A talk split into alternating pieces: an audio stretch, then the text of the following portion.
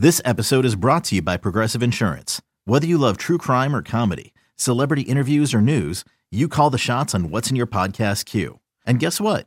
Now you can call them on your auto insurance too with the Name Your Price tool from Progressive. It works just the way it sounds. You tell Progressive how much you want to pay for car insurance, and they'll show you coverage options that fit your budget. Get your quote today at progressive.com to join the over 28 million drivers who trust Progressive. Progressive Casualty Insurance Company and Affiliates. Price and coverage match limited by state law. El mundo de las grandes ligas se complace en traerle un programa dinámico con Félix de Jesús, Sadiel Lebrón, Kevin Cabral y un grupo de profesionales. Segmentos con los diferentes deportes en su actualidad. Reportajes exclusivos sobre sus equipos favoritos. Entrevistas con peloteros, coaches y todas aquellas personas ligadas al béisbol. El mundo de las grandes ligas comienza ahora.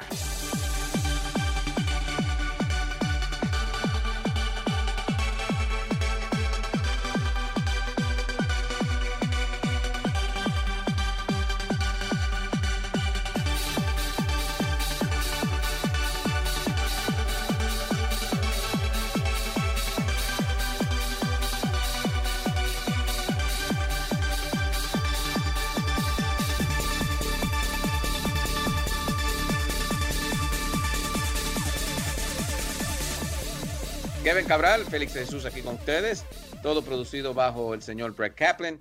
Y bueno, hay noticias en lo que son los campos de entrenamientos, eh, pero todos esperando la temporada regular, a ver qué va a pasar este año. Los Yankees se preparan eh, bien, eh, sufren una baja sensible, habíamos mencionado lo de Luis Severino, y vamos a ver qué más pasa con el equipo de los Yankees, pero los Mets también están bastante interesantes eh, Peter Alonso, al igual que el Dominic Smith, eh, buscando lo que es esa primera base. Lo de Peter Alonso tiene opción el equipo y es algo, así traemos a Kevin y le damos la bienvenida. Estos eh, jugadores, Eloy Jiménez también cae en esto, Vladimir Guerrero, Kevin, que para tener más días de servicio, los equipos están, básicamente están bajando a jugadores que están haciendo su trabajo en lo que es los campos de entrenamientos en estos momentos. ¿Qué Kevin?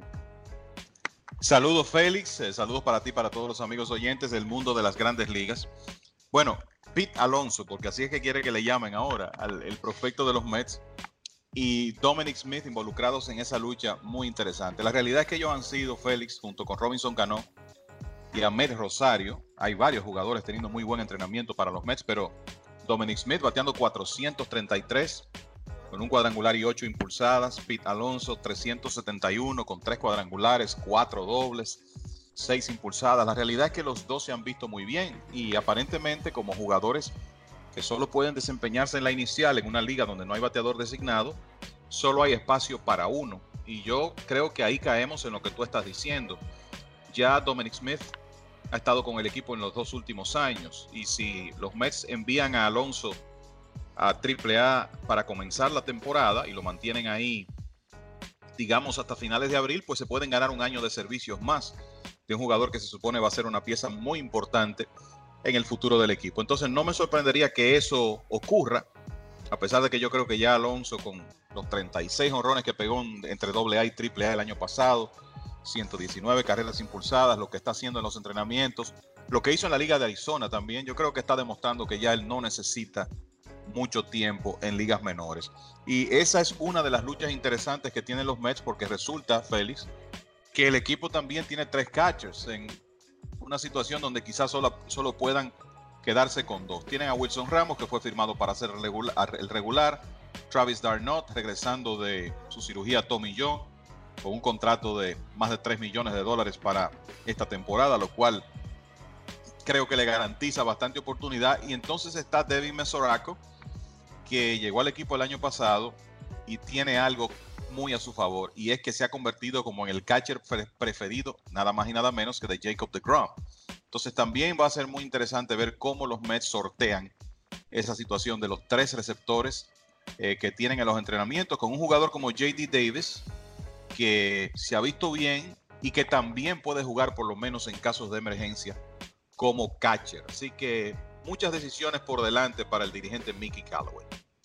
Siguen las lesiones también, lo que es eh, jugadores eh, que tal vez no comiencen en la temporada. El caso de Carlos Martínez, el lanzador de los eh, Cardenales de San Luis, si no es que lo tienen como medio relevo este año. Clayton Kershaw también, aunque hay buenas noticias, puede ser que comience lo que es el día de apertura. Eh, pero eh, hasta ahora, Kevin, no hemos visto muchas lesiones. Usualmente los hamstrings hay problemas en los campos de entrenamientos, pero parece que todo el mundo es preparado, aparte de estos jugadores que hemos mencionado, que están en la lista de lesionados, y, y hay preocupación en el caso de Carlos Martínez. Correcto, yo creo que sobre todo si uno piensa lo sensibles que son los equipos hoy en día, o sea, lo mucho que cuidan a los jugadores en caso de que se produzca cualquier molestia. Pues yo creo que en general, en general han sido unos entrenamientos sin grandes problemas. Yo recuerdo que hace unos años, hace unos 3, 4 años tuvimos unos entrenamientos que lo de las lesiones en el codo de los lanzadores eh, fue una epidemia.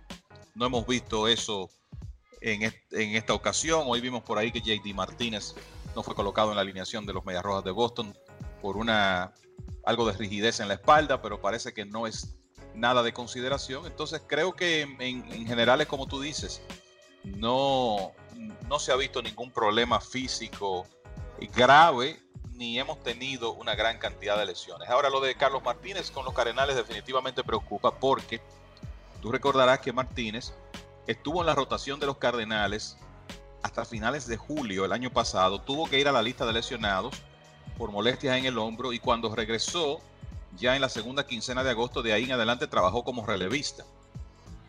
Entonces el problema de debilidad en el hombro de Martínez no ha mejorado. Eso es obvio por el hecho de que va a iniciar la temporada en la lista de lesionados. Y honestamente yo, Félix, estoy vislumbrando un escenario donde los Cardenales sencillamente opten por utilizar a Carlos Martínez como un relevista que pueda en ocasiones trabajar entradas múltiples y así sacarle provecho a su talento sin tener que someterlo a la carga de trabajo de un pitcher abridor, porque aparentemente su hombro, por lo menos en este momento, no está en condiciones para eso.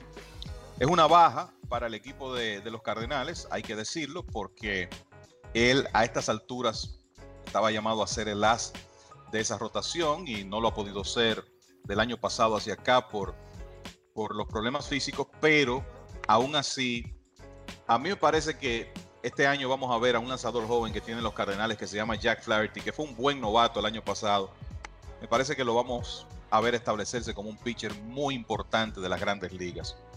Un elemento extremadamente atlético, con un mundo en la bola repertorio de, de bolas rápidas, slider, un buen cambio de velocidad. La realidad es que vemos a Flaherty como un hombre que va a convertirse en alguien muy importante en esa rotación este año. Tienen a Miles Michaelas, tienen a Michael Waka, la experiencia de un hombre como Adam Wainwright. Está por ahí John Gant, que ya abrió juegos el año pasado. Está Daniel Ponce de León.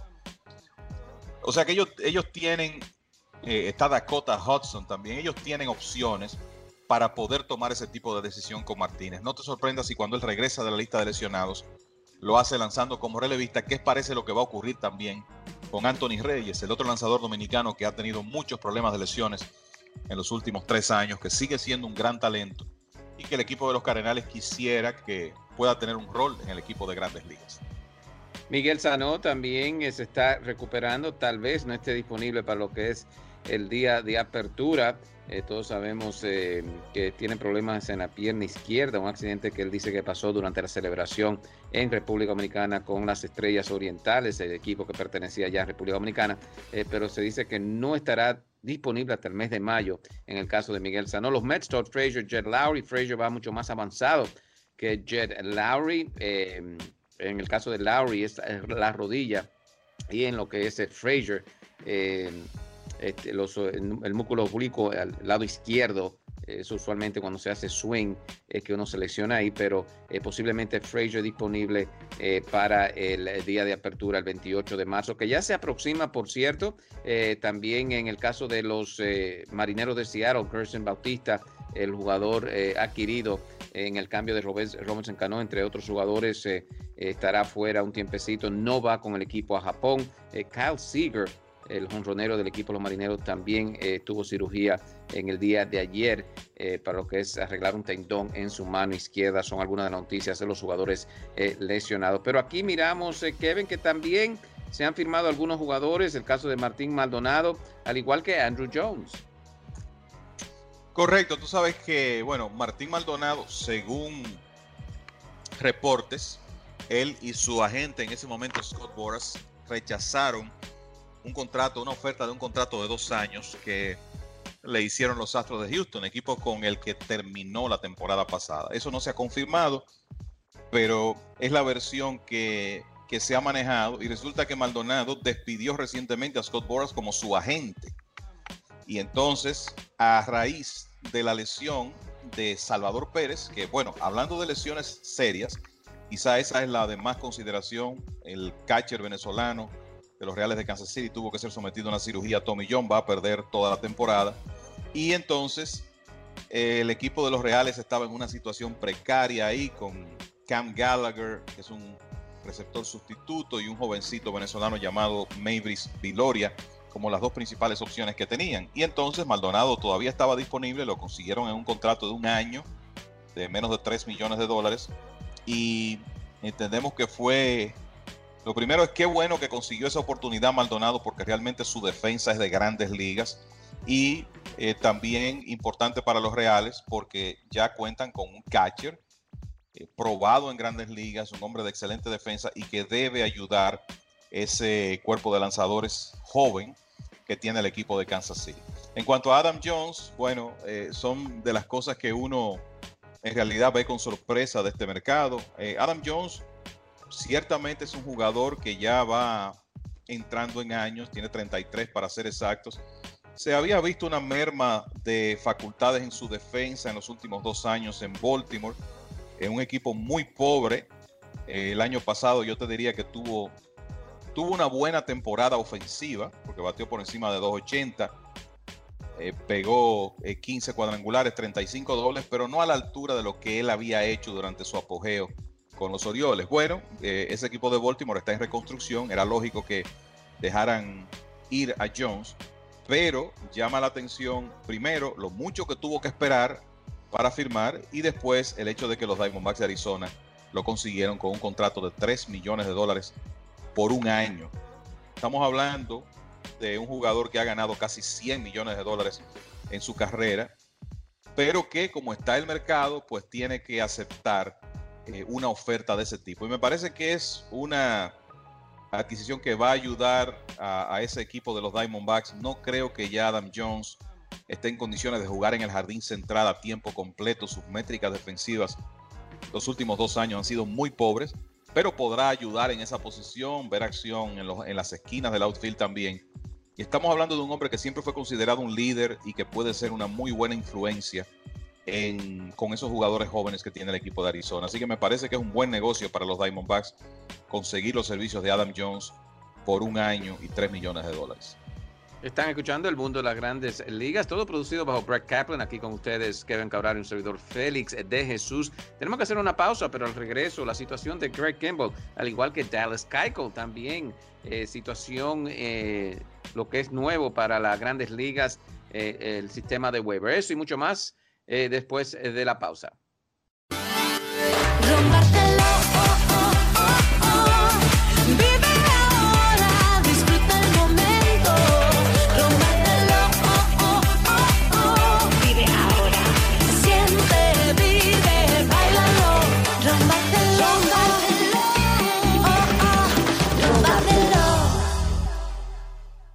Bueno, de regreso a su programa El Mundo de las Grandes Ligas por su portal sm.com y lasmayores.com.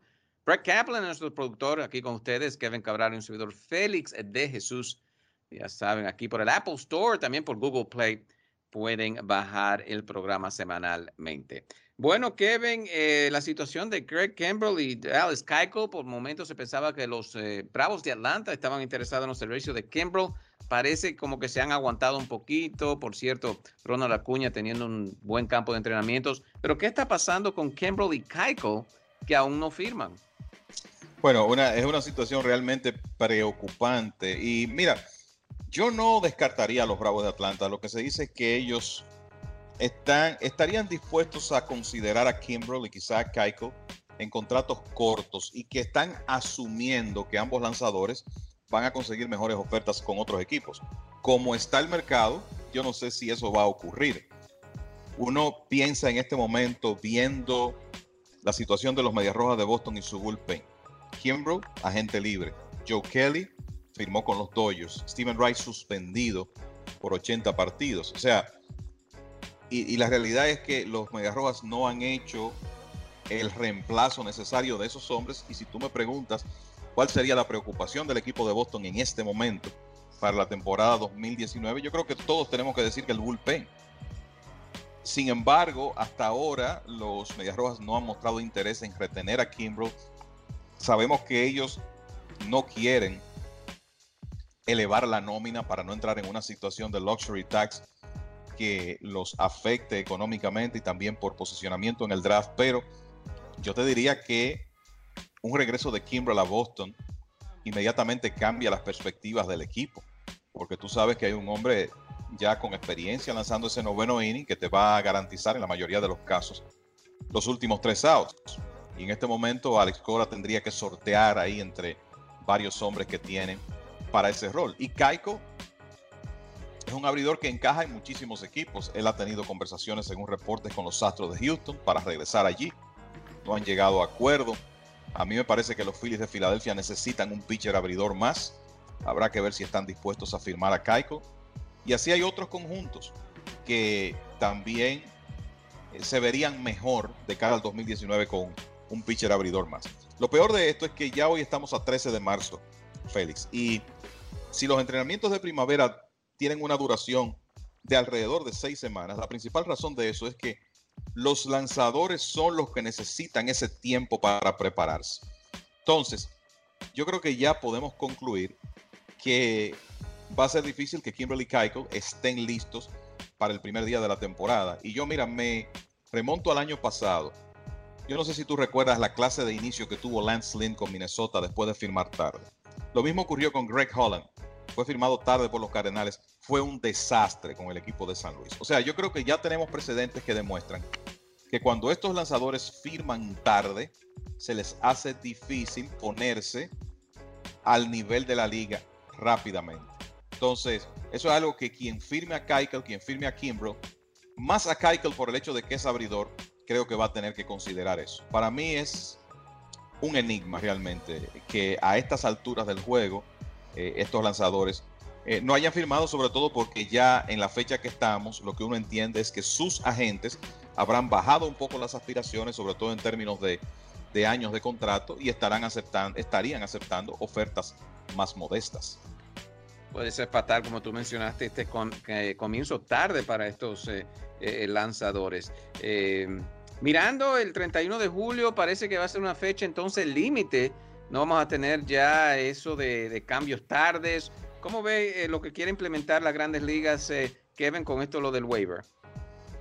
Sí, el Ken Rosenthal está reportando que entre los cambios de reglas que se aplicarían en esta temporada, quizá el más, el más significativo, que ya se ve como algo inminente para el 2019, es la abolición de los cambios en el mes de agosto, la abolición eh, en ese mes cuando los jugadores tienen que pasar waivers y sencillamente tener un sistema donde julio 31 sea la fecha límite para todos los cambios y que no se produzcan movimientos de ahí en adelante. La idea es, eh, eh, quien primero propuso esto fue la unión de jugadores, tratando de proteger la integridad competitiva del calendario completo. Y también yo creo que para darle un poquito más de certeza a los jugadores sobre dónde van a estar, y eso va a provocar que los equipos tengan que tomar decisiones más temprano. Y va, me parece que si esto se implementa,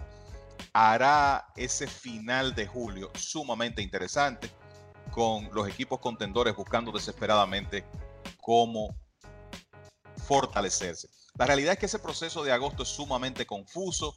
Tú sabes que hay equipos que ponen jugadores en waivers, cuando alguien los reclama, los sacan. Eh, tú no sabes quién puede ser cambiado, quién no.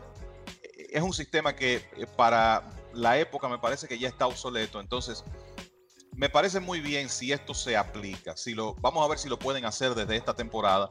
Pero creo que lo más lógico es sencillamente aclarar un poco las cosas, eliminar todos esos elementos que la mayoría de gente sencillamente no entiende.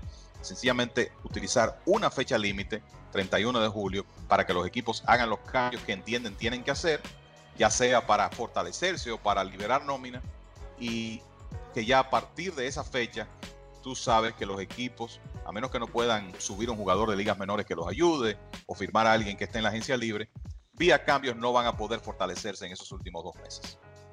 Mirando a lo que es, eh, a mí me encanta la idea, me encanta la idea también de los rosters, estos muchachos que suben, claro, quieren tomarse un poquito de café en las grandes ligas, eh, pero también eso, eh, esos cambios, y Kevin, no sé si eso en el futuro se puede cambiar, eh, de tantos nombres en septiembre. Debe haber un límite, cinco o seis jugadores los que más se merecen subir para el mes de septiembre. ¿Cómo lo ves?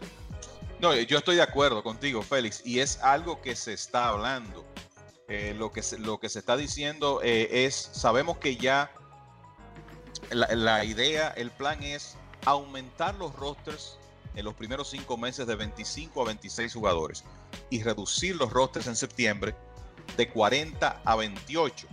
Los equipos por lo que he leído, tendrían la libertad de subir más, jugadores, pero en su roster diario no podrían tener más de 28. O sea que pueden tener quizá una serie de jóvenes en la banca, pero no todos van a estar disponibles para jugar ese día.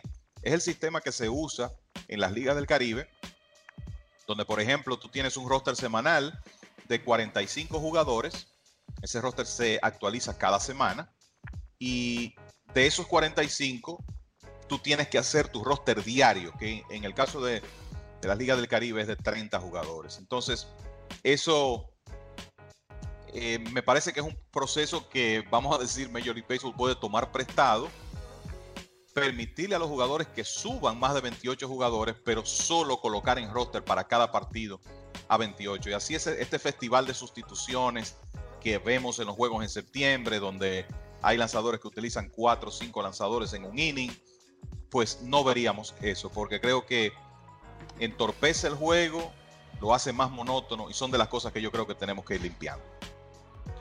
Bueno, eso ha sido más o menos un recorrido de lo que está pasando en las grandes ligas. Eh, por último, aquí, Kevin, eh, Eloy Jiménez lo bajan a la AAA, lo tocamos. Eh, eh, también Vladimir Guerrero Jr., Vladimir lesionado en estos momentos. Pero eso también vamos a ver cambios en eso porque estamos mirando como el futuro de algunos equipos que no pueden disfrutar lo que es la fanaticada de sus servicios debido a que, claro, los equipos en su mejor interés lo van a bajar para, tratar de ganar ese año. Eh, ¿Cómo ve esa situación y si eso también estaría en la mesa de trabajo para la próxima eh, reunión o la, próxima vez que se van a, reunir la Asociación de Jugadores con los dueños? A mí me parece que sí, que esto se va a hablar en, la, en el próximo pacto colectivo y que quizás se hagan algunos cambios, porque la realidad es que ahora, Félix, desde el punto de vista de los equipos, la decisión de negocios correcta es injusta para los fanáticos y los mismos jugadores hasta cierto punto, porque si tú tienes un prospecto de la calidad de Eloy Jiménez, tú quieres por todos los medios mantener ese jugador en tu organización el mayor tiempo posible. Y si tú sacrificarte un mes sin tenerlo en el equipo grande, te va a significar que en lugar de tú contar con él seis años, vas a poder contar casi siete, pues lo más lógico es que se tomen esas decisiones. Lo iba a hacer el equipo de Toronto con Vladdy Jr. antes de que se lastimara, lo va a hacer San Diego con Fernando Tatis, lo va a hacer el mismo equipo de Toronto con Bo Bichette, que está quemando los entrenamientos. Creo que lo vamos a ver con Pete Alonso en el equipo de los Mets ya sabemos que Eloy va a comenzar la temporada en AAA. Es la decisión de negocios correcta, aunque no nos guste. Y entonces me parece que eso es algo que la, la asociación de jugadores tiene que traer a la mesa cuando le toque negociar el próximo pacto colectivo para tratar de proteger esos jóvenes. Sigue muy interesante el béisbol, ya a punto de comenzar la temporada, sí, seguimos eh, eh, comenzando mucho más temprano todos los años. Eh, Kevin, ¿algunos comentarios finales? Bueno, el decir, Félix, que en realidad estamos a una semana de la primera actividad de, la temporada de grandes ligas oficial por los partidos en Japón, aunque es el 28 cuando ya comienzan los, los juegos masivos en Estados Unidos. Pero es increíble lo rápido que pasa este tiempo. Ya el inicio de la temporada está al doblar de la esquina y entonces entramos en esa época interesante. Ya los equipos han comenzado a hacer cortes en su roster. se comienza a aclarar el panorama eh, con relación a lo que va a pasar en, eh, en el inicio de la temporada y entonces le, estaremos poniendo mucha atención a eso. Recordándole a los oyentes que el 20 de marzo en el Tokyo Dome de Tokio, de Tokio juegan Seattle y Oakland, ese partido a las 5.35 de la mañana, hora del este, y hacen lo mismo al día siguiente como parte de esa serie de dos juegos, Seattle y Oakland en Japón. Y entonces ya a partir de la semana siguiente comienzan los partidos de grandes ligas. Bueno, tempranito entonces para los ah, amantes del béisbol que quieran ver el día de apertura, saben que se tienen que levantar tempranito si están por aquí en lo que es el este. Bueno, eh, así llegamos a otra entrega de su programa El Mundo de las Grandes Ligas. De parte de Brett Kaplan, Kevin Cabral y Félix de Jesús, le decimos que sigan en sintonía con mlb.com y lasmayores.com y nosotros estaremos con ustedes la próxima semana. Y esta fue una presentación del mundo de las grandes ligas con Félix de Jesús, Sadiel Lebrón y Kevin Cabral. Les invitamos para nuestra próxima edición con un programa igual o mejor que este. Muchas gracias por sintonizar El mundo de las grandes ligas.